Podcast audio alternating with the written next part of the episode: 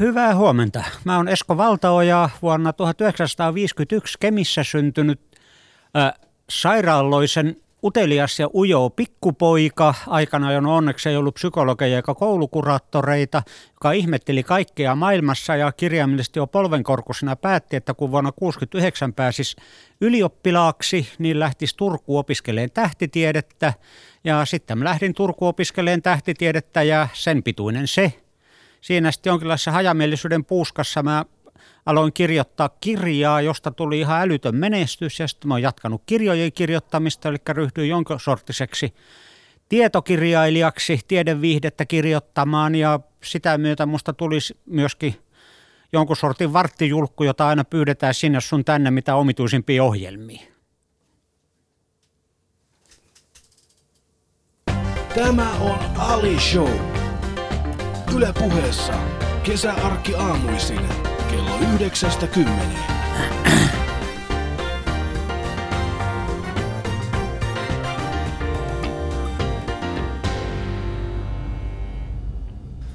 Hyvää huomenta vaan munkin puolesta. Ali Show alkaa. Ja Esko Valtaaja, kiitoksia hyvästä esittelystä. Mä tarraan heti kiinni tähän uh, uteliaisuuteen, koska koulussahan opetetaan sitä, että pitää olla utelias. Uteliaisuus on se, mitä pitäisi tehdä. Mutta tekeekö sitä sun mielestä kovinkaan moni ihminen tällä hetkellä? Ö, no tietenkin se riippuu ihmisestä. On ihmisiä, jotka on, onnistuu säilyttää sen lapsen uteliaisuuden, innostuksen, ihastuksen maailmaan, mutta sitten on hämmästyttävä määrä tyyppejä, jotka vaan tuntuu, että ne vaeltaa elämän läpi surkea ilme naamalla sen näköisenä, niin kuin olisi isä tai koira just kuoli eilen ja mm. niitä joita ei tunnu kiinnostavaa mikään, jotka sitten löhöö tuntikausilla televisio ääressä ja katsoo tosi TVtä ja, tai kittaa kaljaa tai muuta ja tuntuu vaan odottava, että menisi tämä elä, ikävä elämä äkkiä ohitte. Mutta siis kun se uteliaisuus on niin iso käsitteenä – millä tavalla joku, niin kuin jos mä ymmärrän siis, se, se on aika helppo yleensä mennä siihen, että, että ihminen, joka löhöää sohvalla, ei välttämättä ole se yhtä utelias kuin esimerkiksi ihminen, joka käy yliopistolla, kirjoittaa itsensä tohtoriksi ja sitä kautta lähtee tutkimaan esimerkiksi tiettyä asiaa. Ää, kyllähän niin kuin tosi TV-ihmisetkin, niin kuin ihmiset, jotka katsoo tosi TV, kyllähän nekin voi olla uteliaita. Joo, en mä niin kuin mitenkään sillä se mikä on mustavalkosta, eikä suinkaan uteliaisuuden yksi ilmenemismuoto aika harvinainen on se, että ryhtyy sitten tutkijaksi, koska sitten saa sitten töissään tehdä, tehdä sitä samaa, mistä vapaa-aikanakin pitää, että sitä vielä maksetaankin ja sillä voi elää. Mutta tuommoinen ihan sanotaan ehkä uteliaisuuden sijaan se, että tekee elämästä kiinnostavaa ja mm. monipuolisesta. Voi tehdä kiipeilemällä vuorille, ei sen tarvitse olla sitä, että alkaa tutkia kaukaisia tähtiä ja mustia aukkoja. Joo, kyllä. Kyllä tosta, tämä oli ehkä just se, mitä mä hain, että, että uteliaisuutta voi olla monenlaista. Tänään mä oon erittäin utelias itse, nimittäin Esko Valtaoja tässä mun vierailla. Tämä on mulle semmoinen, en tiedä, tämä on jotenkin, jotenkin hieno fiilis, koska mä oon niinku seurannut sivusta, ää, niin, aina niinku nähnyt sua erinäköisissä tilanteissa ja tota, tiedän sä, että sä oot he, ihminen, joka heittäytyy erinäköisiin tilanteisiin ja, ja tota, teet, teet hienoja asioita. Ja, ja nyt kun sä oot tässä muun vieraana, niin mua vähän jännittää.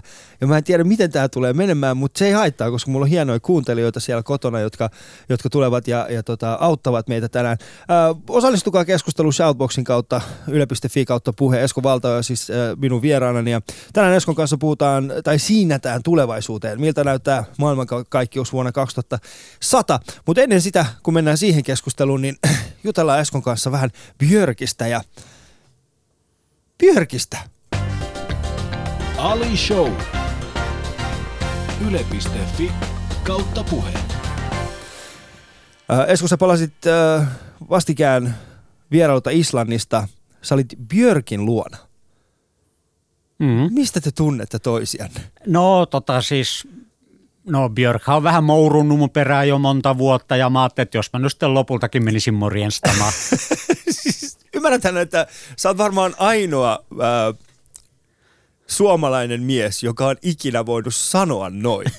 No joo, mutta ei sekään rehellisesti sanottu, ei se ole totta. Eli täällä on tämmöinen, tämä on itse asiassa Pohjoismaiden ministerineuvosto niin rahoittama ja nyt alkaa oikeastaan vasta ensi vuoden alusta, niin tämmöinen niin kuin koulutusprojekti, eli tarjotaan koululle tämmöistä jännittävää uutta niin kuin opetuksen apuvälinettä, joka perustuu Björkin viimeisimpään biofilia-levyyn. Oliko sitä 2011, kun se tuli mm. ulos, koska siihen se levy on tehty sillä lailla, että se on tarkoitettu myöskin opetukseen. Jokaiseen musiikkikappaleeseen siellä liittyy ensinnäkin joku appi, niin kuin hienosti sanotaan, eli joku tämmöinen älypuhelin-sovellutus, jolla voi oppia sitten jotain musiik- musiikillisia asioita. Esimerkiksi jonkun kappaleen teema voi liittyä sitten soinnutukseen muu, siellä voi vaikkapa peli, josta voi oppia, mitä soinnutus on, mitä se tarkoittaa musiikissa. Ja sitten jokaisessa kappaleessa on myöskin tällainen niin kuin joku tieteeseen, tietoon liittyvä liittyvä yhteys. Esimerkiksi yhden kappaleen nimi siinä biofiliassa on virus, joka sitten puhutaan sitten viruksista, DNAsta, kaikesta tällaisesta. Ja meitä oli semmoinen jokaisesta Pohjoismaasta, Grönlannista, Färsaarilta, yksi ihminen siellä sitten eri aloilta. Siellä oli mu- sinfoniasäveltäjiä, oli tähtitieteilijä ja muita, jotka sitten istuttiin siellä Björkin johdolla kolme päivää ja pohdittiin näitä niin kuin musiikkikappale appi kerralla, että miten näitä voitaisiin kehittää ja miten niitä sitten tullaan tarjoamaan sitten opettajille, että niitä voi käyttää opetuksen apuvälineen. Mm. Siis sehän on tarkkailu tähtiä, siis maailmankaikkeuden tähtiä. Niin miltä nyt tuntuu, kun sä niin tuijotit tähteä suoraan silmiin? No mä ajattelin, että mä herran aika, mähän kuolen, kun mä menin sinne ensi, ensimmäistä kertaa sinne kokoussaliin ja katsoin, että hyvä Jumala, tuolla on Björkki, mun pitää mennä sanoa sille päivää. Mutta tota, äkkiä se, se unohtui, se oli ihan, Björk oli ihan niin kuin erittäin pätevä itse asiassa tämmöinen tiimin kokouksen puheenjohtaja siinä, että se koko ajan johti sitä hommaa, teki muistiinpanoja ja johti puhetta, että se ei ollut siinä hyvin äkkiä unohtui sitten, että tässä nyt on, on tämmöinen sitten musiikin superstara. Mistä tämä ajatus on lähtenyt? onhan Björk tietenkin käsittämättömän se, se ihana on, kuitenkin. Se on, niin, hän on kyllä ihana ihminen. Maistus varmaan sullekin. no ehdottomasti kyllä. Tuohan kuulosti enemmän sellaista mainokselta. Björk maistus varmaan sullekin. Kyllä, ehdottomasti. Ähm, mistä tämä ajatus niin on lähtenyt, että te olette lähtenyt kehittämään tai Björk on lähtenyt kehittämään tai Pohjoismaat on lähtenyt kehittämään tällaista No se, mä en itse asiassa tiedä, että mistä se Björk silloin, kun tämä levy tuli ulos, mä ihan luin silloin haastatteluja kauan, niin kun mä tiesin, että mäkin joutuisin siihen sekaantumaan, niin hän sanoi, että hän on aina ollut tämmöinen jo pienenä ollut jonkun sortin tiedennörtti, että lukee tiedeuutisia, palvoo David Attenboroughta ja muuta tällaista ja on kiinnostunut kaikesta, kaikista tämmöisistä niin kuin tieteeseen ja tietoon liittyvistä asioista, että oikeastaan niin kuin salanörtti. Ja tämä nyt varmaan sitten tämä levy hänellä lähti sitten kanssa siitä, että hän niin kuin vähän – vähän sitten pääsee pureutumaan syvemmälle tänne niin kuin tieteeseen ja tietoon ja käyttää musiikkia sen jakamisessa. Ja myöskin tämän sitten niin kuin tämän itse musiikin oppimisessa, musiikin perusteiden ja muiden. Mm. Se, että miten mä sinne sitten päädyin, niin jäi hämäräksi. Että kuulemma Björk oli, oli niin kuin itse sitten valkannut avustajien saavutuksella jokaista Pohjoismaasta jonkun, jonkun ihmisen sinne, että en tiedä, en tunne, en edes tiedä ketään, joka olisi niin kuin tavallaan niin kuin yksi joka tunti sekä Björkin että minut, mutta ehkä on joku semmoinen ollut sitten välilinkki. Mm, mutta eikö maailmankaikkeudessa kuitenkin kaikki on jollain tavalla liinkattuna toisiinsa? Kyllä, no mm. sehän on se six degrees, eli mennään kuudella ihmisellä, niin päästään kenestä tahansa, kehen tahansa, että kyllä me varmaan niin kahden linkin kautta jo sitten päästään. Joku suomalainen kirjailija, joka tuntee sitten Björkin vanhan kaverin islantaisen kirjailijan Sjonin ja kaksi linkkiä mä voin kuvitella. Mm, Tosin mä en tiedä, että kuka se toinen linkki siinä olisi. Mm. Tota, Esko, mm, minkälaisia keskusteluita kävitte siellä? No se oli kyllä ihan sillä tämmöistä niin kuin komiteakeskustelua, että siinä oli, kuunneltiin, kuunneltiin se musiikkikappale ensin ja sitten katsottiin se appi siellä ja sitten Björk selitti tuollain oli pari, pari sivun verran niin kuin tekstiä, mitä hän oli kirjoittanut, että mitä hän tässä niin ajatellut, minkä näköisiä asioita, mitä ideoita haluaisi tässä välittää. Ja sitten alettiin keskustelemaan näistä, että miten tätä voitaisiin voitais kehittää eteenpäin, mikä on tässä semmoinen, mikä, mitkä on ne teemat, mitä voisi sitten opetuksessa ajatella, että se on niin yksi oppitunti 45 minuuttia, mikä nyt vaikka olisi se tieteellinen tieteeseen liittyvä asia, oli kyse sitten viruksista tai maailmankaikkeuden synnystä, jota tässä sitten musiikin myötä sitten ujutettaisiin oppilaille. Mm. Oliko siellä paikan päällä itse nuoria? Ei, tämä oli ihan niin kuin, tämä, tämä oli tämmöinen ensimmäinen askel nyt sitten eteenpäin, että tämä, niin kuin tätä projekti polkastiin alku, että oli tämmöinen, niin kuin, niin kuin Björk sanoi, tämmöinen dream team, joka sitten miettii näitä, että, että miten tätä hänen alkuperäistä ideaa voidaan kehittää eteenpäin. Että hän on tähän saakka aika lailla itse sen tehnyt ja sitten muutama avustajan kanssa näitä appeja suunnitellut ja mm. muuta. Ja sitten tästä nyt koitetaan mennä oikein niin, kuin niin sanotusti asiantuntijoiden kanssa jatkaa tätä. Siellä oli myöskin opetuksen pedagogiikan asiantuntijoita, yksi tai kaksi sitten, jotka, hmm. niin kuin, että mitenkä, mitenkä tämä sitten toimii tämä itse tämä opetustapahtuma. Saanko haastaa sua tässä yhdessä asiassa? Kaikin mokomi. Erittäin hienoa. Ähm, me tuossa äsken, kun oltiin, otettiin Instagramiin kuva, me ollaan kaikkien vieraiden kanssa otettu kuva ja sun kanssa otettiin tämä niin sanottu Gandalf-kuva. Ja tota, se on kohtapuolin itse asiassa Yle Puheen äh, Instagramissa, käykää siellä katsomassa huikea kuva. Äh, niin mä kysyin sinulta, että, äh, että oletko Instagramissa mukana, niin sanoit mulle, että, että mä en osaa edes twiitata, että Facebook on just siinä ja siinä. Niin mä taas koen, että meidän nuoriso – tulee hyödyntämään sosiaalista mediaa oppimiseen huomattavasti paremmin. Niin miten sitten, kun te olitte siellä, te olette tällainen niin kuin valtava, sanotaan tiedeeliitti Björkin luona, niin oliko siellä sitten ihmisiä, jotka tietää tästä nykyisestä tavasta, millä tavalla tämä nuoriso aidosti käyttäytyy sosiaalisessa mediassa, millä tavalla he hyödyntävät näitä appseja, millä tavalla he hyödyntävät omaa älypuhelintaa? Kyllä, siellä on jo ehkä kaikkein eniten sitten tietysti Björk itse, mutta siellä on sitten pari hänen niin kuin henkilökohtaista assistenttia, joka on sitten jotka hoitaa tätä käytännön puolta ja meihinkin yhteydenpitoa ja muuta, että siellä on siellä on sitten meillä on omat, omat sitten keskustelufoorumit ja muut pistetty pystyyn. Mm. Siellä on tämmöistä niin kuin ihmisiä, jotka kyllä tietää nämä asiat. Että kyllä se sosiaalinen media, siinä on vaan se, että kun se niin kuin vähän kaikki muukin, niin kuin televisiokin, televisio voi olla hieno oppimisen mm. apuväline, niin kuin sitä haaveiltiin silloin, että televisiolla nyt korvataan oppitunteja, mutta no panee televisio sattumanvaraisesti päälle, niin ei sieltä mitään opettavaista tule. niin. Eli sosiaalisessa mediassa on sama puoli, että se on tämmöinen, se hukuttaa siihen roskaa hyödyttömyyttä ajan tappamiseen, mm. juoruiluu kaivolla. Hyvä pointti, hyvä pointti. Ähm, onko sulla sitten niin kun tämän Björkin vierailun myötä tai muutenkin sun äh, uran myötä, onko sulla muita tällaisia starakavereita?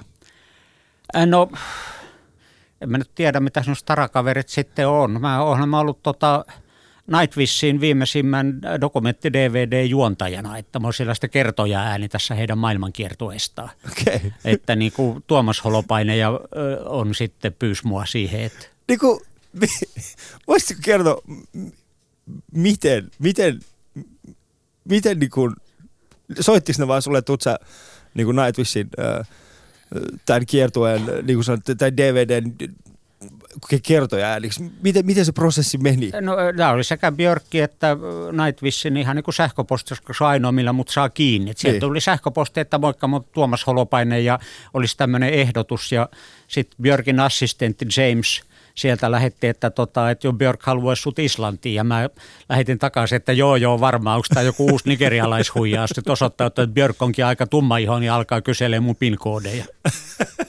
Et piti ottaa yksi kerros, ennen kuin mä uskon, että nyt todellakin on sitten Björkin, Björkin puheelle kutsu. Se on hieno.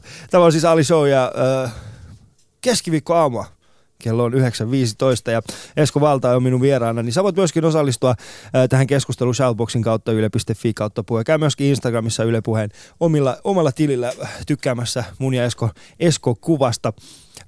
Sä voit myöskin soittaa tähän meidän lähetykseen studion numero 020690001 ja Facebookissa ja Twitterissä hashtagillä Ali Show. Ja studion numero vielä kertaalleen 020690001. Ja seuraavaksi tullaan puhumaan Eskon kanssa asioista, mitkä me ei välttämättä tiedetä Eskosta. Katsotaan, onko sellaisia. Kuuntelet Ylepuheen Ali Showta. Osallistu keskusteluun yle.fi kautta puhe.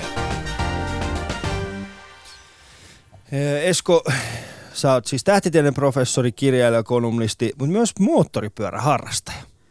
Joo, tosi aika vaisusti tuossa justi todettiin, että kun jos mä nyt ensi viikon alussa saisin sen moottoripyörän ulos tallista, niin hyvä olisi, mutta taitaa olla, että menee näihin kaikkiin muihin hommiin niin paljon aikaa, että ei mm. tänäkään kesänä ehdi paljon ajella, mutta jos sitten kun eläkkeelle pääsisi, se on niin. sitten pahispappana.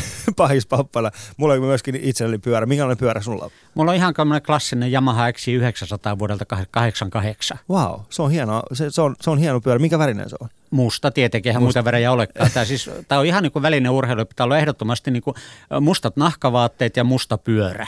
Joo. Ei mitään tämmöisiä korttelina muita, nyt Marianne Karkilla siellä sitten persepystyssä menee ympärinsä keltaisissa kuteissa. siis mä oon, itse, mä oon itse samaa mieltä sun kanssa. Siis mulla on itsellekin, siis mulla on sun Harley Davidson Rocker C. Ja tota, se, on, se on hieno pyörä, mä tykkään siitä, siinä on mahtavat soundit. Äh, Mutta pikkasen kyllä sitä, sitä liikkumista mun kohdalla rajoittaa se, että mun vaimo on pakottanut mua pitämään sellaista neonvihreää kypärää päässä. Niin, sä näytät niin semmoiselta jotakin vimma, vimmaiselta hyönteiseltä siinä sitten. se on niin, sieltä niin. lähtee hirveästi ääntä. Ja musta Joo, kyllä, se, kyllä se varmaan hyvä ääni on, mutta ei sitä kyllä matkapyöräksi ole. Ei, se ei todellakaan ole matkapyörä, sillä ei, ei pysty kovinkaan pitkiä matkoja vetäsemään. Et siis siinä kyllä turhautuu hyvin, hyvin nopeasti. Ähm, mutta hyppääkö esimerkiksi sun, äh, siis sullahan on tällainen niin taiteilijavaimo. Joo, tai siis, galleristivaimo. Galleristivaimo, Joo. niin to, no, se ei kuulostanut ihan niin se kuulosti ehkä esineellistävältä, mutta ymmärtänyt kuitenkin, mitä tarkoittaa. Äh, hyppääkö hän yleensä tarakalle? Joo, tämä on niinku just sillä lailla, että hän on tota, tottuneempi tarakalla istuja kuin mitä mä oon ajelija, että siksi just pitääkin olla kunnon matkapyörä, että mennään sitten kahdestaan, että ei minä niin kauhean pitkiä reissoja ole tehty, mutta Suomen halkinnut kuitenkin ja tuonne mökille pohjoiseen ja Berliinissä saakka on käyty Euroopassa kääntymässä ja semmoista ja kun sitä aikaa vaan joskus löytyisi, niin mennään sitten ehkä pitemmällekin. Mm. Norjan kiertuetta on suunniteltu jo monta vuotta. Ja. Norjan vuoristoilla on hienoa kyllä käydä ajamassa. Itse en ole ajanut, mutta on tullut kuvia, kun kaverit on käynyt ajamassa. Mitä sä tykkää tästä talvimoottoripyöräilystä? Ei, mä oon siis sillä lailla, että mä en ole mikään Mä oon ihan semmoinen fiilistelyajaja, että ei vitti, jos on alle kahdeksan astetta lämmintä tai sataa vettä, niin antaa olla sitten vaan. Joo. Eikä, eikä myöskään oikein tämä sitten tämä rautaperse, että pitäisi 1600 kilometriä mennä yhdessä vuorokaudessa. Että se on ei, ei sitä enää tässä iässä tarvitse. Eikä tarvitse myöskään mennä 300 kilometriä tunnissa hajabusalla poliisia pakoon. Kyllä. Tässä tulee Jebukselta suoraan Shoutboxiin viestiä, että Esko on päällikkö, ainoa ihminen maailmassa, jota fanitan. No niin. mm. Kyllä, tästä pitäisi ottaa kuva. Ja mennään eteenpäin. Ähm, sä harrastat myöskin shakkia, äh, mutta mitä muuta me ei tiedetä susta? Mitä, mitä kansa ei tiedä susta? Mikä on semmoinen asia, niin kuin, jos heräät aamulla ja sanoisit, niin kuin katot itseäsi peiliin, että miksei kansa tiedä minusta tätä? Kansa ei tiedä, että mä oon paholasmaisen komea heti aamulla jo herättyäni. on semmoinen fiilis. Sä varmaan... ei, ei, ei, ei, todellakaan, ei todellakaan. Siis mä hoipu, hoipu, hoipun tota peili eteen ja katsoin, että jaksaisiko sitä vetää housut jalkaansa vai yrittäisikö tänä aamuna harjata hampaat. Mm. Mikä on siis, äh, me puhuttiin Samuli Putron kanssa tuossa maanantaina aamu, aamurutiineista ja kuinka niin kuin aamurutiinit ovat tärkeä, äh, tärkeä asia jokaiselle ihmiselle ja ehkä luovat ihmiset en, enemmän niin kuin keskittyvät aamurutiineihin, niin minkälaiset aamurutiinit sinulla on? Yritän keittää kahvin ja saada voilevänkin tehtyä ja sitten päästä aamun lehden kanssa pöytään. Eli mulle hirvittävimpiä kärsimyksiä on nämä jotkut päivät vuodessa, jolloin lehti ei ilmestykään. Mm. Niin kuin nyt oli tämä helatorstain jälkeen perjantaina, niin Hesari ei tullutkaan. Mä olin ihan pihalla. Koko päivä on mennyttä siihen, että tämmöinen pitäisi kieltää. Mitä sä sitten teet, jos, jos tulee tällaisia päiviä? No joskus mä koitan siihen varautua sillä, että säästä eilisen päivän lehdestä sitten vaikka jonkun liiteosa, taikka sitten mä hädissäni luen Time-lehteä taikka tähdet ja avaruus tai jotakin semmoista, mutta ei se ole sama kuin päivän tuore uutislehti. Mm. Esko Valta on siis minun vieraani tänään ja seuraavaksi puhutaan vähän tähtitieteen tärkeydestä ja, ja siihen liittyvästä rahoituksesta. Ää, sä voit osallistua myöskin meidän keskusteluun Shoutboxin kautta yle.fi kautta puhe. Käy myöskin tykkäämässä meidän kuvaa siellä Instagramissa Yle Puheen omilla Instagram-sivuilla. Ää, lisäksi käy myöskin Yle Puheen yle.fi kautta puhe. Sieltä näet, että ketä tänään meillä on kello 13 lähetyksessä ja siellä on kesämiehet tänään ja ketä siellä on vieraana. Tulee vähän puffia tuottaja tykkää. Siellä on meidän Jonna tällä hetkellä sille, että hyvä Ali! Ali Show. Yle.fi kautta puhe. Nyt me astutaan kyllä semmoiseen, semmoiseen äh, sanotaan näin, että minä en tiedä näistä asioista yhtä paljon kuin Esko, mutta kuvittelen tietäväni paljon enemmän kuin mitä todellisuudessa tiedän. Ähm, Esko, sä oot huolissasi tähtitieteen ja, ja muunkin perustutkimuksen rahoituksen puolesta. Ähm, mutta miksi, miksi niin kuin tavallisten kansalaisten pitäisi ylipäätään olla kiinnostuneita tähtitieteestä? No ei tietenkään tarvitse olla kiinnostunut tähtitieteestä. Sanotaan, että jos on kiinnostunut jostakin, niin elämä on paljon hauskempaa. Se mm. kiinnostuksen kohde voi olla postimerkkien keräily, moottoripyöräily, mikä tahansa, valokuvaharrastus, elokuvissa käynti. Tietenkään nyt ei ihan kaikkein kauheimpia Hollywood-elokuvia toivottavasti. Mutta sanotaan sillä lailla, että yleisesti ottaen – me eletään demokratiassa, jos jokainen, jokainen sitten pääsee äänestämään asioista ja demokratiassa jokainen ääni on samanvertainen, joka on demokratian hyvä puoli, mutta myöskin huono puoli, koska jokainen mielipide ei ole sitten maailman todellisuuden edessä läheskään samanvertainen. Mm. Eli mä voisin sanoa sillä, että jokaisen, joka haluaa osallistua tähän maailmaan, tehdä päätöksiä – olla demokratiassa mukana, rakentaa parempaa maailmaa, parempaa elämää itselleen, niin mitä enemmän tietää tästä maailmasta, sen todellisuudesta, sen sijaan, että vaan luulisi tietävänsä, niin sitä helpompi on tehdä järkeviä päätöksiä ja järkeviä valintoja. Jos otetaan joku tämmöinen ihan ääriesimerkki, niin tyyppi, tämmöinen jonkinlaisessa psykoosissa harhoissa elävä, mä en tiedä oikein mitä käyttäisi kaunista nimeä, joka kuvittelee, että maailma on luotu yhdellä näpäyksellä 6000 vuotta sitten, niin on vaikea kuvitella, että kuinka semmoinen ihminen pystyy niin kuin sitten järkevällä tavalla suhtautumaan maailmaan, tekee valintoja sellaisissa asioissa, jotka jollakin tavalla oikeasti liittyvät maailmaan. Mm. Esimerkiksi pitäisikö me tehdä näin vai näin energiatuotannon kanssa tai muuta. Jos ei tiedä maailman perusteestakaan yhtään mitään, niin kuinka silloin voi tehdä valintoja maailmassa? Järkeviä valintoja. Toi on hyvä pointti, äh, mutta ei silti vastaa siihen mun alkuperäiseen kysymykseen, että miksi nimenomaan tähtitieteet pitäisi olla sellainen asia, mihin meidän pitäisi niin kuin, laittaa rahaa.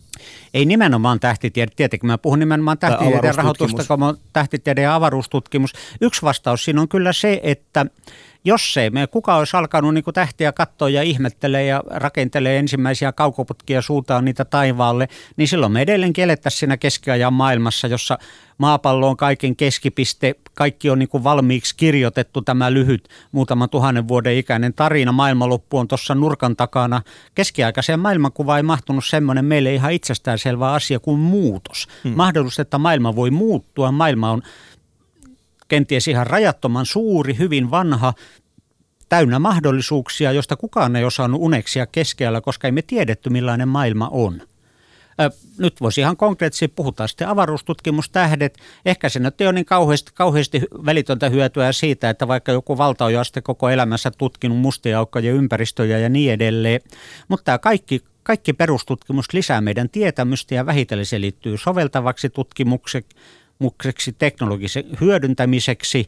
No, meidän nykyinen maailma syntyi siitä, että tieteen lapsi, teknologia, teollinen vallankumous 1700-luvulla, kutomakoneet, höyrykoneet, sähkö, se oli menoa sitten. Sitten se tämä meidän maailma, nykyinen maailma, nykyaika syntyi, eikä siitä, että Columbus lousi Amerikan. Ja jos ajatellaan tähtitiedettä, avaruustutkimusta, miten meidän kävisi ilman näitä kaikkia avaruuden kautta kulkevaa tietoliikennettä, sääennusteita, GPS-paikannusta – kaikkea tätä. Tämä on, Suomessakin me puhutaan miljardibisneksestä, joka liittyy ihan suoraan avaruuteen. Mm. Sieltä se on tullut sen perustutkimus, soveltava tutkimus, käytännön sovellutukset, arjen härpästikkelit, joita me edes huomata, mutta joita ilman me osata olla. Kaikki ne lähtee sieltä tieteestä ja tiedosta, maailman ymmärtämisestä. Me, puhutaan, me elämme tällä hetkellä semmoisessa taloudellisessa tilanteessa, missä, missä sanotaan ihan mikä tahansa, mikä liittyy julkiseen rahoitukseen. Eli apurahat, puhutaan kehitysrahoista tai sitten puhutaan tieteellisten tutkimusten rahoittamisesta tai rahoitetaan tiettyjä hankkeita. Niin nehän herättää ihmisissä hyvin paljon erilaisia tunteita. Niin kumpi on sun mielestä, kummalla päästään pidemmälle? Kehitysavulla vai esimerkiksi jos satsataisiin samantyyppisiä summia esimerkiksi tieteen rahoittamiseen?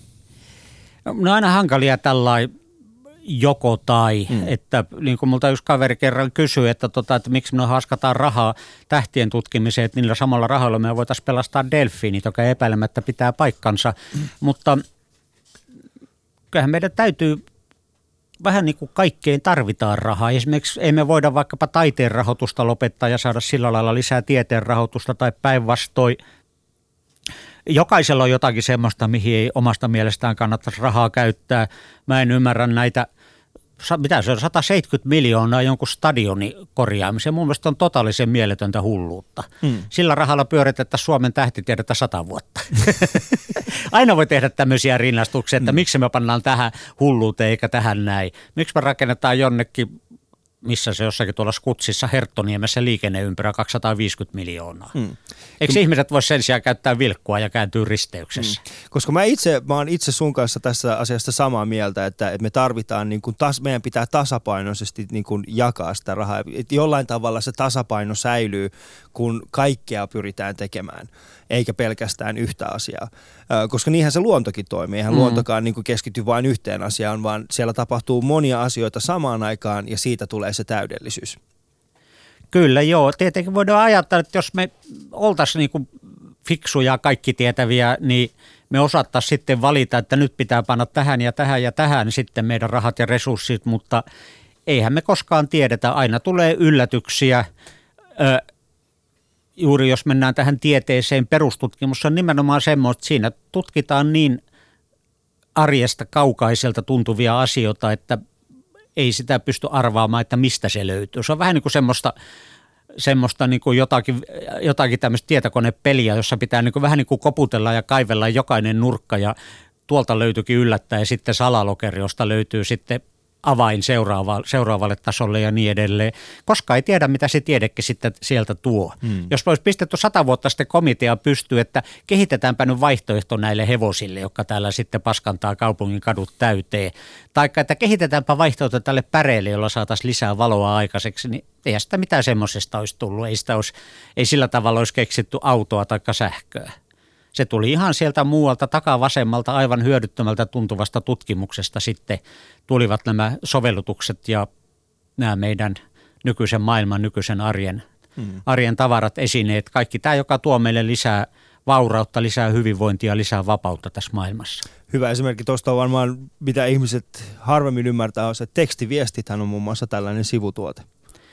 Niin, ja ajatellaan niin vaikkapa tämmöistä sivutuotetta sitten, kun ö, demokratia, niin demokratiahan vaatii sitä toimiva demokratia, että ihmiset on tietoisia, mitä tapahtuu. Ja tätähän sanottu, että arabikevät, vaikka se nyt ei ihan mennytkään niin kuin optimistit toivo, että se oli ens, maailman ensimmäinen kännykkävallankumous ja se mm. pitää aika pitkälle paikkansa. Juuri missään maailmassa ei voi enää tehdä mitään salassa – niin kuin vaikkapa mun lapsuudessa esimerkiksi Suomessa, eihän kukaan tiennyt, mitä Suomessa oikeasti päätöksiä tehdään ja tapahtuu.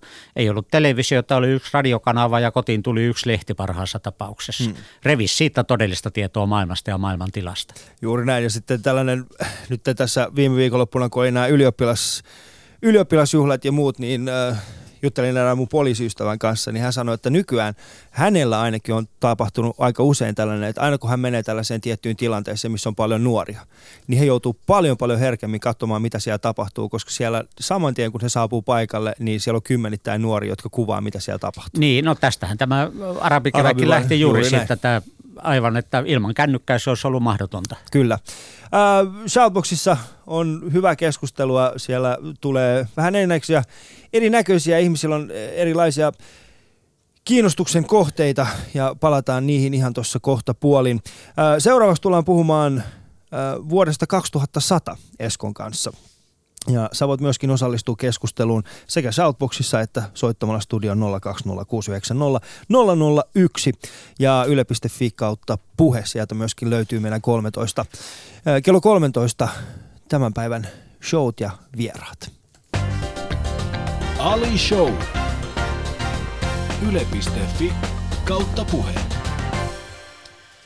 Eli vuosi on 2100. Kelataan tästä noin 80 kuusi vuotta eteenpäin. Ja sä oot laittanut siis, äh, sä oot kertonut Kainuun Sanomille, tai laittanut sun kolumniin tällaisen asian, että, että siihen aikaan ihmisiä on maapallolla vain hieman enemmän kuin nykyisin. Nälkä ja taudit ovat jääneet historiaan ja köyhimpienkin maiden elintaso lähenee Suomen nykyistä. Fuusioreaktorit ja avaruuden suuret aurinkopaneelit tuottavat rajattomasti saasteetonta energiaa. Äh, tämähän kuulostaa ihanalta, mutta sehän ei ole totta eihän tulevaisuushan ei ole totta. Tulevaisuus on sellainen, millaiseksi me se tehdään. Mm. Mutta yksi tämmöinen läpikulkeva teema, mikä mulla on, esimerkiksi juuri näissä mun kolumneissa ja myöskin kirjoissa on tulevaisuus ja nimenomaan se, että muistuttaa siitä, että ei me olla menossa vessanpytystä alas niin kuin kaikki, lähes kaikki suuret ajattelijat, poliitikot ja muut muistuttaa. Nyt on tullut ihan mantraksi hokeja, että nyt me ensimmäistä kertaa maailmanhistoriassa eletään aika, jossa meidän lapsillamme on huonommat olot kuin meillä, hmm. mikä on täyttä hölynpölyä, ei se mikä fakta ole. Niin voi käydä, mutta voi käydä myöskin toisin, että tämä tulevaisuus, mitä mä tuossa niin kuin kuvailen, se ei vaadi sen ihmeellisempiä asioita, että kun me jatketaan sitä, mitä me on tehty tähänkin saakka. Koska jos myös sata vuotta sitten joku olisi kuvitellut, millainen olisi vuosi, vuosi 2014, ja se olisi voinut kirjoittaa tuommoisen, miten me nyt eletään, ja kaikki olisi pudistellut päätä, että tuohon on ihan mieletöntä. Eihän noin voi olla, ei toi ole totta. Hmm. Eli vuosi 2114 voi olla tuollainen, jos me niin halutaan, päätetään, tehdään sitä, mitä me on tähänkin saakka tehty, koidellaan tehdä vähän vähemmän mokia. Äh, joo, totta, mutta siis se, minkä takia mä sanon, että sehän ei ole totta, siis äh, se, mihin mä otin aika nop vahvasti äh, niin kuin kantaa tuossa on se, että ähm, puhut fuusioreaktorista ja avaruuden suuret aurinkopaneelit tuottavat rajattomasti saasteetonta energiaa. Nythän me puhutaan erittäin isosta poliittisesta muutoksesta, minkä pitäisi tapahtua 85 vuoden sisällä. Eli me puhutaan siis tällaisesta niin kuin erittäin isosta nimeltä energiatuotantoa, joka on tällä hetkellä työllistää huomattavasti erittäin isoa osaa maapallon väestöstä. Ilman sitä, ö, tai siis sanotaan, ja se osa, osa syy siihen niin kuin elintasojen vaihteluun ja, ja tuloerojen niin merkittävään muutokseen on ollut nimenomaan se, että on olemassa ihmisiä, jotka hallitsevat energiantuotantoa niin tämähän meidän pitäisi pystyä muuttamaan 85 vuodessa. Ja minä en henkilökohtaisesti usko siihen, että me pystytään sellaiseen. Ö, niin, sanotaan sillä lailla, että eihän se, ei pelkät niin kuin mä puhuin aikaisemmin näistä, että miten nämä niin kuin tiede, teknologia, keksinut muuttivat maailmaa, alkoivat tuottaa maailmaa sitä todellista vaurautta lisää, mutta eihän se tietenkään riitä. 1700-luvulla tämän teollisen vallankumouksen lisäksi tarvittiin semmoinen hieno asia kuin valistus, demokratia ja niin edelleen. Ja siinäkin me ollaan menossa koko ajan oikeaan suuntaan. 60-luvulla suurin osa maailman valtiosta oli diktatuureja. Nyt diktatuureja on ihan niin harvassa, että ne tuskin riittää edes tota sitten lehtien huonoihin uutisotsikkoihin joka päivä. Mm. Eli mä sanoin, että kyllä me kuitenkin ollaan menossa oikeaan suuntaan. Ja sehän juuri siinä se tulevaisuus nimenomaan on meistä kiinni, että ei sitä tulevaisuutta tee yksin sitten fuusio insinöörit tai geeniviljelijät tai mitä tahansa, vaan jokainen meistä 7 miljardia ihmistä me tehdään valinnat, minkälainen tulevaisuus me halutaan, minkälainen yhteiskuntamuoto me halutaan, mitä me halutaan päättää asioista. Hmm. Eli se on meistä kiinni, jos sä et usko tämmöiseen tulevaisuuteen, sitten sä kysyt itse, että miksi mä en usko ja olisiko tämä hyvä tulevaisuus ja sitten toimit sen mukaan, kun olet vähän funderannut asioita. Siis mun päässä pyörii jatkuvasti taustalla tämmöinen, äh, en sanoisi vahva zeitgeist-mallinen utopia, äh, mutta siis sellainen usko siitä, että jospa se olisi mahdollista, jos me voitaisiin muuttaa vaan sitä meidän kulutuskäyttäytymistä ja siitä johtuvaa kulttuurimuutosta, mikä on tapahtunut viimeisen 50 vuoden sisällä. Niin mun päässä taustalla on tällainen todellisuus, että se olisi mahdollista, mutta se vaatii aika paljon. Tässä Janne kysyy, Janne kysyy tällaisen kysymyksen Eskolta, että jos voisit matkustaa aikakoneella niin, niin kuin taaksepäin, niin mihin, vuodan, mihin, mihin, mihin menisit? Ja mä oon sellainen historiafriikki, että mulla eniten kotikirjastosta löytyy nimenomaan historiaa käsitteleviä kirjoja, joku mm. tuommoinen toistakymmentä metriä. Ja Elisabeth ensimmäisiä ajaa Englanti, joka on jotenkin kiehtoo kaikkein eniten, että olisi se kiva saada selville, että oliko se lissu oikeasti niin, kuin, niin sanotusti Virgo intakta. Mm. Joo, hyvä, mutta etkö olisi kuitenkin halunnut palata ajassa taaksepäin ja tavata kollegoitasi? Jotka elivät semmoista niin kuin, ä, aikaa, jossa heidän mielipiteet olivat periaatteessa niin poliittisesti väärin, että heidän ä, elämän tyylinsä ja elämän tapansa ja henkensä olivat vaarassa. En, mitäs mä, mä niitä kuitenkaan saisi vakuuttuneeksi sitten, kuinka asiat oikeasti on. Siinäkin on jo tarpeeksi työtä, että me yritän saada sitten tämä nykyajan elävät ihmiset vakuuttuneeksi siitä, miten asiat oikeasti on. kyllä, kyllä. Mutta sanotaan näin, että jos voisit tavata jonkun menneen ajan tähtitieteilijän, niin kuka hän olisi? Öö, kukahan se mahtaisi olla? Sanotaan nyt tietenkin olisi äh, ehkä kaikkein hauskein, no varsin ehkä ole tähtitieteellä, mutta Isaac Newton, joka yleensä on gallupeissa, että maailmanhistorian suurin nero ja luultavasti se yksittäinen ihminen, joka uskontojen perustajien lisäksi on kaikkein eniten vaikuttanut meidän maailmamme muutokseen. Mm. Että hänestä alkoi tämä nykyinen tiede, ymmärtäminen, miten maailma oikeasti pelaa. Mm. Mitä sanoisit Isaac Newtonille? Mikä olisi sun ensimmäinen niin kuin, Minkä korjaisit hänen ajattelussaan? No en mä, hänen ajattelussaan ei ole kyllä paljon korjaamista.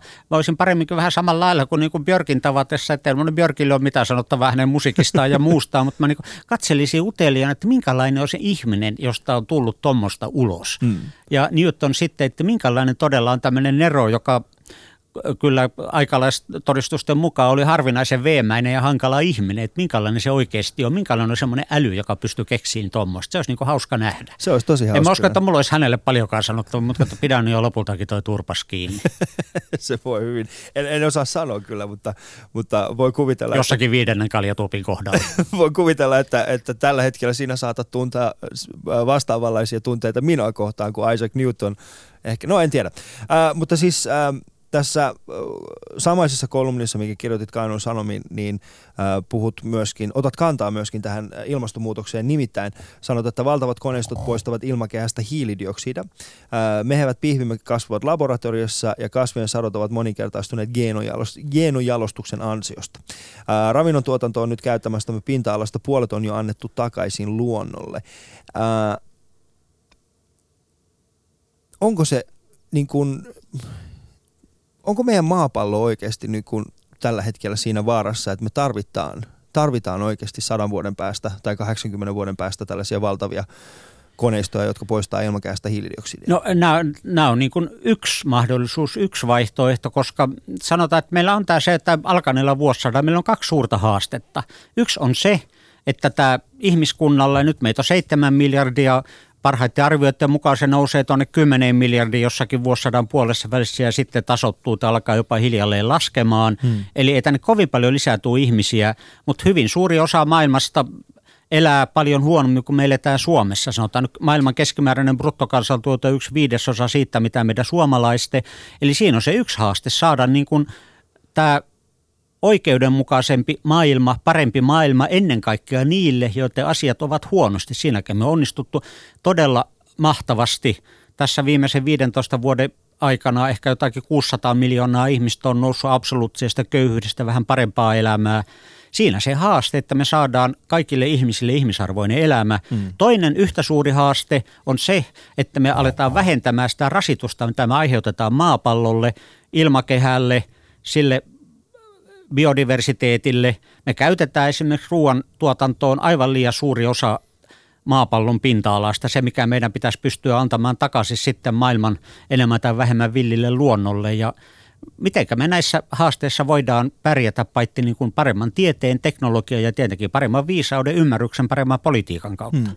Mun mielestä kapitalismin ainoa hyvä puoli on siinä se, että loppujen lopuksi niin se tasoittaa ihmisten nämä elintasoerot. Eli mä vahvasti uskon siihen, että se mitä on tapahtunut nyt esimerkiksi Kiinassa ja Intiassa, nyt kun saadaan se poliittinen järjestelmä vastaamaan sitä ihmisten, sitä niin kuin esimerkiksi ihmisoikeuksien vaatimaan rajaa, eli saadaan, mä uskon, että Kiina ja Intia tulevat esimerkiksi 50 vuoden päästä olemaan huomattavasti parempia paikkoja, ja tämä seuraava etappi on sitten Afrikka, ja, ja kapitalismi siirtyy jossain vaiheessa, se kes, niin kuin siirtyy siihen niin kuin Afrikkaan, niin kuin se aikoinaan siirtyi Kiinaan, ja sitten esimerkiksi sadan vuoden päästä me ollaan oikeasti semmoisessa tilanteessa, jossa ihmiset ovat täysin, no ei nyt tasa-arvoisia, mutta elintasot ovat kuitenkin suhteellisen samanlaiset. No ainakin se on se päämäärä, mitä kohti täytyy mennä ja jos se jostakusta kuulostaa utoppiselta, niin täytyy muistaa se, että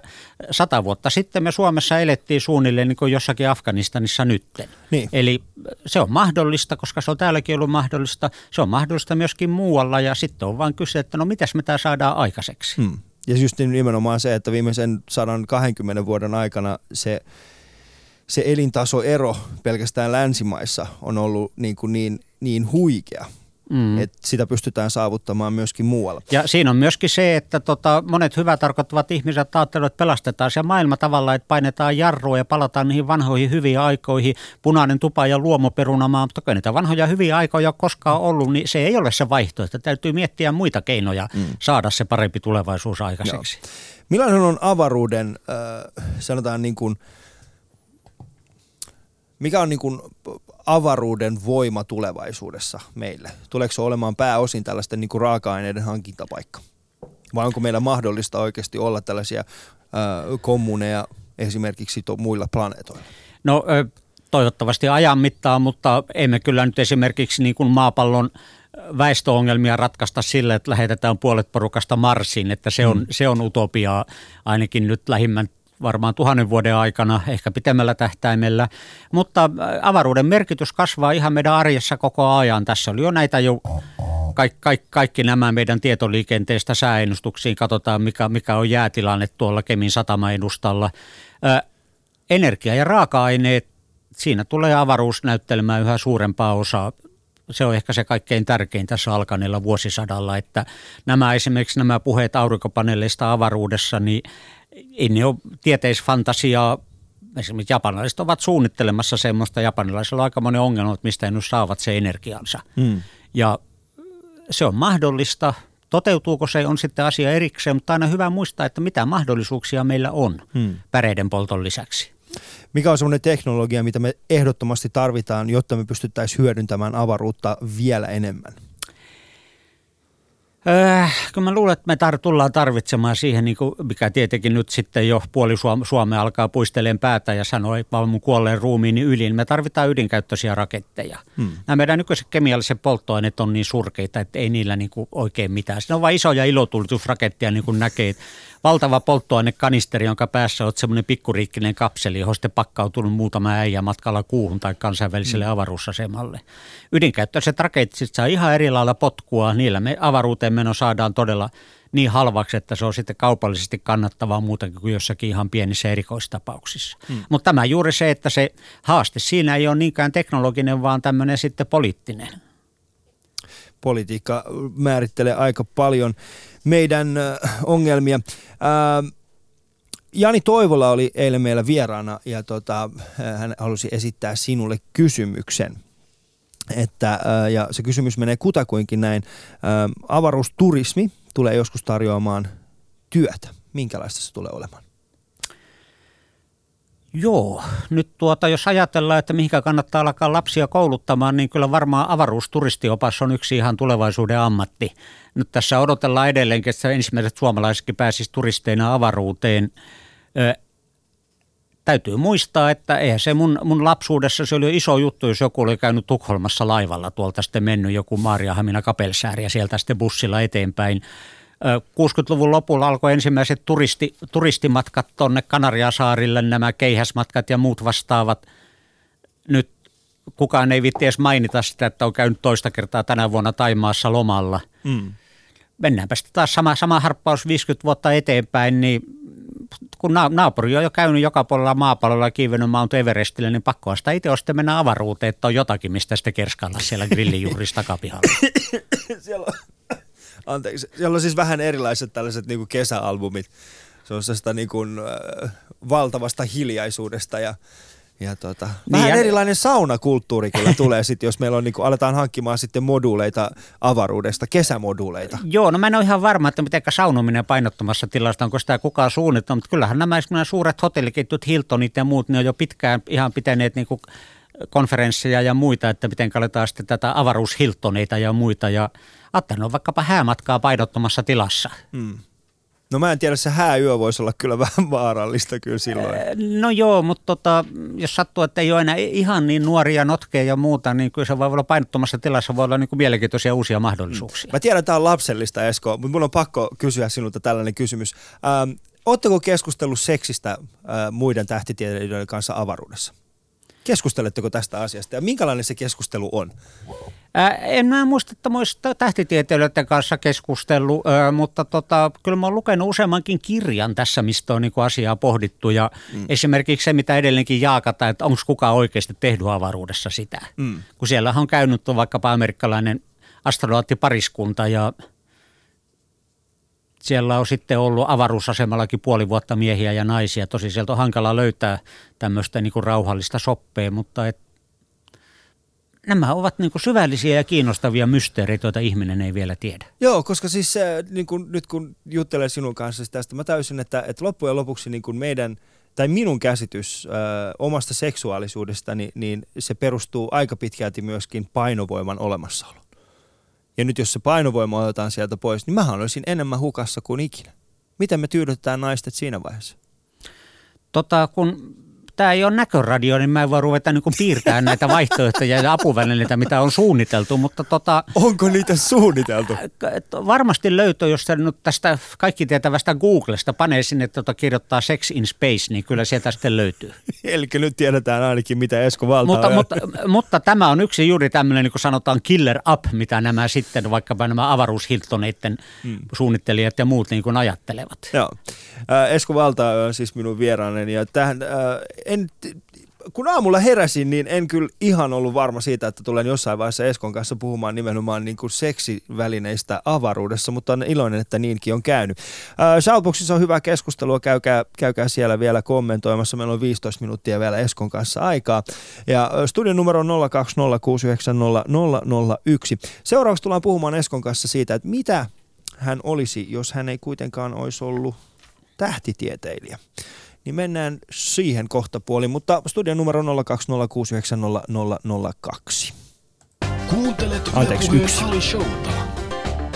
Osallistu keskusteluun yle.fi kautta puhe. Öm, jos, sä olisi niin kun, jos sinusta ei olisi tullut tähtitieteilijä, niin missä sä olisit nyt, Esko? Öm, Joo, ei sitä koskaan tiedä, kun meillä ei ole tätä rewind-nappulaa, että voisi katsoa uudestaan, uudestaan ihmeellisen elämän. Hmm. Mutta kyllä mä varmaan jonkun sortin tutkija olisi. Jos mä olisin se utelias pikkupoika nyt, niin ehkä mä rupeisin sitten aivotutkijaksi, tietoisuuden tutkijaksi, koska sieltä se on se varsinainen suuri haaste. Eli mitä täällä meidän korvien välissä oikeasti tapahtuu, miten se on tämän tietoisuuden ja sielun ja ajatusten kanssa oikein on asianlaita, mistä se tulee äly, voiko koneet olla älykkäitä ja niin edelleen. Hmm. Ja liittyykö tämä myöskin sinun, sinun ajatukseen tästä, niin kuin, että, mitä, että millä tavalla opetus pitäisi uusia? Ää, niin kuin tulevaisuudessa, koska ää, sä oot kirjoittanut muun muassa siitä, että, että mitä maailmassa pitäisi osata 50 vuoden kuluttua ja, ja mitä silloin pitäisi koulussa opettaa. Ja kieliopettajathan tästä eivät oikeastaan ole ilahtuneet. No joo, se tota, ainahan pitää kaikkia välillä vähän ärsyttää. En mä halua kenellekään kertoa, että mitä niiden pitäisi ajatella, vaan koittaa niin houkutella ja ärsyttää niitä ajattelemaan. Mm. Mutta jos me ajatellaan vakavasti vaikkapa, että eihän esimerkiksi mahtaisi kukaan enää nuorista osata laskea päässä. Mitä järkeä siinä on? Mm koska meillä on, kaikilla on sitten känny, kännykästä löytyy paremmat ja nopeimmat laskimet kuin mitä useimpien päässä laskutaitoja ja hoksottimet. Ja mahtaa, kuinka monta vuotta nyt on eteenpäin, niin meillä on sitten on vaikkapa tämmöinen rannekellon näköinen äly, älykännykän tai muu seuraava versio, johon puhumalla toisesta päästä tulee ulos sujuvaa savoa, niin – kuinka paljon me sitten tarvitaan enää kaikille sitä loputonta kielten pänttäämistä. Löytyyhän tuolta verkostakin löytyy Google-kääntäjät ja muut aivan samalla tavalla kuin sitä löytyy kaikkien yhtälöiden ratkaisijat ja jo kikine historian tietoja, vuosilukuja ja niin edelleen. Eli sitä täytyy alkaa ajattelemaan vähän uudestaan, että mitä tietoja ja taitoja me oikeastaan tarvitaan tulevaisuudessa, kun meillä on yhä paremmat ja paremmat nämä erilaiset appit sitten. Mm. Kohtaan Mut, meillä tulee tämä Google-älylasike, että sä näet sitten silmänurkasta kaiken maailman tiedon ihan pienellä mulkaisulla. Ja se on muuten mielenkiintoinen se Google, Google niin kuin siis tämä, Google, siis tämä älylasi. Itse en ole kokeillut, mutta olen nähnyt kyllä. Äh, kyllä Hyvät tota... kuulijat, tässä kyllä tällä tyypillä on epäilyttävän paksut silmälasit koko ajan päässä. tällä hetkellä se suoraan nauhoittaa sinun, sinun kaunista kasvoasi. En tiedä, no joo, tämä nyt kuulosti. No joo, mennään. Kello on siis 9.50. Tuottajani opetti minulle, että jos tulee semmoinen tilanne, että Alilla, on, Alilla ei loksaa päässä, niin sanoo vaan kellon, mikä on äh, show nimi. Eli kello on 9.51 ja tämä on Ali Show, minun vieraani Esko Valtaoja. Ja nyt palataan takaisin. Uh, joo, siis Google-lasit, nämähän on hieno keksintö, mutta uh, minkä sä haluaisit Esko nähdä nyt? Minkä, minkä, mikä olisi semmoinen keksintö, mikä sun mielestä tällä hetkellä voisi niin kuin jollain tavalla ehkä auttaa meitä? No se keksintö, mitä mä haluaisin, olisi neliulotteinen kirjasto, että mä saisin pakattua kaikki kirjani jotenkin työhuoneeseen. Mm. Mutta mä epäilen, että mä joudun odottaa sitä vielä jonkun aikaa, koska mä en suostu mitään kirjoja vaihtamaan mihin, mihinkään iljettäviin e-kirjoihin tai muihin vastaaviin. Joo, toi on siis, to, koska luetko esimerkiksi, toit minulle siis kirjasi, kirjasi kiitos siitä. Joo, Ää... tässä on näitä mun kootut kolumnit, eli katke, katkeran vanhan miehen provoja, niin kuin oli yksi lukijapalaute tässä. lukijoiden palautteet on aina yhtä ihania, mutta, ää, mutta luetko itse, niin kuin esimerkiksi sä mainitsit, että, että pitää olla tuore lehti aamuisin, mutta mitä mieltä sä oot esimerkiksi näistä, näistä tota, siis iPadeista ja tällaisista? Viekö ne meiltä sen, sen uteliaisuuden? Ei ne oikein käytettynä tietenkään, ne on vaan apuvälineitä. Ihan kaikkia, kaikkia apuvälineitä voi käyttää hyvin tai huonosti. Lapiolla on paljon parempi kaivaa, kaivaa ojaa kuin tuota paljaan käsin, mutta lapiolla voi myöskin kaivaa juok, juoksu- tai joukkohautoja. Et se on ihan, että miten me sitä käytetään näitä sitten apuvälineitämme. Hmm. Se, mikä aina toi esimerkiksi, mä oon varma silloin, kun keksittiin kirjoitustaito, niin valitettiin, että tämä nyt pilaa kaiken sitten, kun ihmiset ei enää muista sitten ulkoa mitään Homerosta ja muuta, mm. kun se on vaan kirjoitettuna. Tuli radio, se turmelee nuorison meidän ajatukset, tuli televisio, tuli videot, nyt on sitten älykännykät ja muut ja netit, jotka sitten tavalla tai toisella turmelee meidän ajatukset. Se on mm. tämmöistä taaksepäin katsovaa Joo. pelkoa ja taikauskoa kaikkia voi käyttää oikein, kaikkia voi käyttää hyvin. Koska toihan on äh, se, mistä aika moni tällä hetkellä kritisoi sitä, että esimerkiksi julkisissa kulkuvälineissä kaikki vaan tuijottaa omaa puhelintaan eikä juttele juurikaan keskenään. Ihan kun se asia olisi muuttunut radikaalisti 20 vuoden Just jo, 20 vuotta sittenhän kaikki jutteli keskenään Kyllä, ratikassa. siellä oli saman tien kun astuit sisään, että morjesta, mitäs Matille niin. kuuluu ja kuka sinä olet. Eihän me silloinkaan oltu yhtään sosiaalisempia. Nykyään me sentään pidetään jollain tasolla yhteyttä meidän kavereihin, käydään katsomassa niiden kuvia ja vähän salaa ollaan katkeria siitä, että itse ei olla siellä.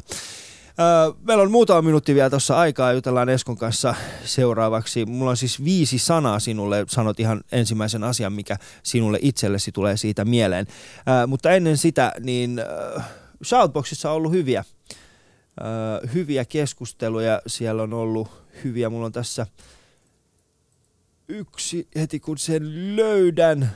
No tässä lukee, että eilistä vierasta en voinut kuunnella ollenkaan, mutta en tiedä mistä hän puhuu. Ää, tässä on, no jälleen kerran alia haukutaan, ei sekään haittaa. Mutta mulla oli yksi erittäin hyvä sinulle. Niin, tässä lukee, että Voltaire ennusti, että Raamattu on sadan vuoden päästä unohdettu kirja. Rakennus, josta Voltaire ennusti, tuli Raamattu paino. Öö, onko uskonto vielä sadan vuoden päästä meillä? Kyllä varmasti on, mutta aika erilaisina kuin nyt. Aivan samalla tavalla kuin tämä meidän ihan tämä meidän perususkonto, luterilainen kansankirkko on hyvin erilaista nyt kuin se oli sata vuotta sitten, vaikka kirja on sama, mutta tulkinnat ovat hyvin erilaisia ja painotukset erilaisia. En mä usko, niin kuin nämä jotkut taistelevat ateistit väittää ja toivoo, että uskonto äkkiä katoaisi. Se tyydyttää jonkun tarpeen meissä. Jos ei se tyydyttää, se olisi kadonnut jo ajat sitten. Eli aika suuri osa meistä ihmistä tarvitsee uskontoa noilla ainakin laajasti ymmärrettynä tavalla tai toisella hmm. elämänsä tuki, tukirangaksi. Kun katselet äh, tähtiä ja kats, niin kuin luet tutkimuksia ja, ja, ja niin poispäin, eikö sinulle tule semmoinen kysymys, että miten tämä kaikki on lähtenyt käyntiin? Joo, mutta sitten mä soitan vanhalle kaverilleni Kari Enqvistille ja kysyn, että mitä se nyt tapahtukaan silloin, kun maailmankaikkeus oli 10 potenssiin minus 37 sekunnin ikäinen. Hmm. Sillä se kaikki lähti käyntiin alkuräjähdyksestä, mutta se on Enqvistin poja puuhia enemmän kuin mun. Mä oon vaan tämmöinen tavallinen rivitähtitieteilijä. rivitähtitieteilijä. Se on, joo. Vo, voiko, onko siis, tiedätkö, tällaisen niin kuin tavallisen tallaajan äh, näkökulmasta ei vaan ole rivitähtitieteilijöitä? No en mä nyt tiedä, ei mun näkökannasta ole mitään niin kuin myöskään rivi radio- tai TV-esiintyjiä, että No se, mitä, se, mitä ei itse tee, on aina jotenkin outoa ja kiehtovaa. Niin, tuo on hyvä pointti. Äh, viisi sanaa. Ensimmäinen asia, mikä sulle tulee mieleen. Shakki. Matti. Jeesus. Jumala. Sotkamo. Paratiisi. Okei, nyt mennään taaksepäin. Anteeksi. Tota. Ei se osaa laskea viiteen, hyvät kuulijat. Se lopetti okay, kolmen kohdalla. Okei, okay. Kiina. Tulevaisuus. Äh, silakka. Läk. Okei, nyt mennään takaisin siihen Sotkamoon. Öm, nyt saat kyllä avata hieman sanaa paratiisi. No itse asiassa Sotkamo on jossakin äh, muutama vuosi sitten ihan niin kuin yleisöännyssä todettiin, että se on Suomen paras kunta elää ja siellä on meidän vaimo on Kajaanista, kainuulainen ja Sotkamossa on meidän kesämökki Korvanniemen pikkuparatiisossa. Suuri osa mun kirjoistakin on kirjoitettu ja pari viikon kuluttua koitetaan sitten heti kun galleria menee kiinni kesäajaksi, niin sinne, sinne sitten kaasupohjaa ja siellä ollaan. Ei ole televisiota, ei ole radiota, puhelimet kiinni. No sähköposti pitää aamulla katsoa, mutta siellä sitten ihan suomalainen perusparatiisi. Vesi haetaan lähteeltä, sähköt on.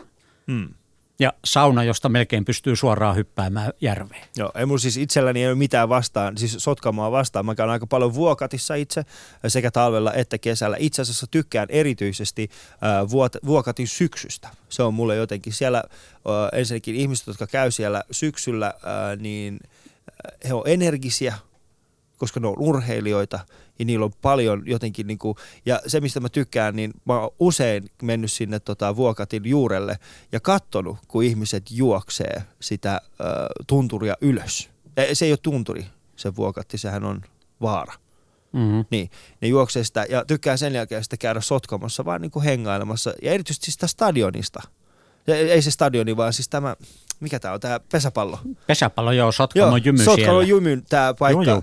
Ja koska mulla on, tiedätkö, omassa pienessä päässä, niin mulla on tällainen pieni muisto äh, lapsuudesta, niin jolloin ensimmäisiä, ensimmäisiä kertoja tutustuin äh, pesäpalloon, oli se, että Sotkamo jymy oli juuri voittanut Suomen mestaruuden ja he juoksivat siihen veteen hmm. sieltä stadionista. Ja se on semmoinen asia, minkä mä haluaisin joskus kokea. Äh, eli nähdä, kun Sotkamo jymy voittaa ja olla siellä katsomassa.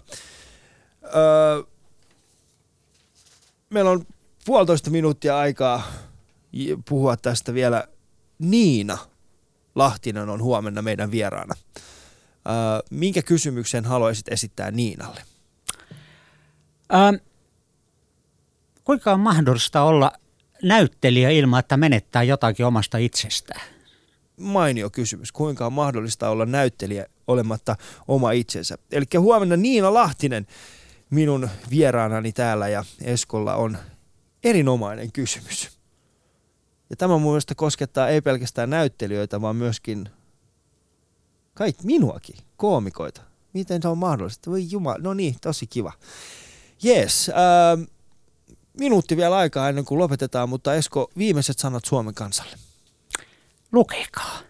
Me puhuttiin kaikista apeista ja muista tässä, mutta kirja on edelleenkin täysin lyömätön käyttöliittymä ihmisen ja maailman välillä. Hmm. Se pysyy, siihen voi aina palata uudestaan. Ja jos joku on pistetty kirjaksi saakka, niin se on kuitenkin mennyt jonkinnäköisen sensuurin lävitse. Eli se ei ole ihan täyttä hubaa niin kuin tuota sattumanvarainen nettisivusto on. Hmm. Se on totta. Kirjat on erittäin hyvä. Käykää katsomassa. Mikä on sun kesän suosikkikirja nyt? No mä varmaan otan jonkun semmoinen oikein pulleja ja paksun kirjan, mikä kahlaa lävittää aina tollaan, että se on ihan hullua kesälomalla lukea vaan roskakirjoja, että eihän siitä ollenkaan mieli virkisty ja treenaudu. Kiitos teille kuulijoille. Huomenna Ali Show ja seuraavaksi uutiset.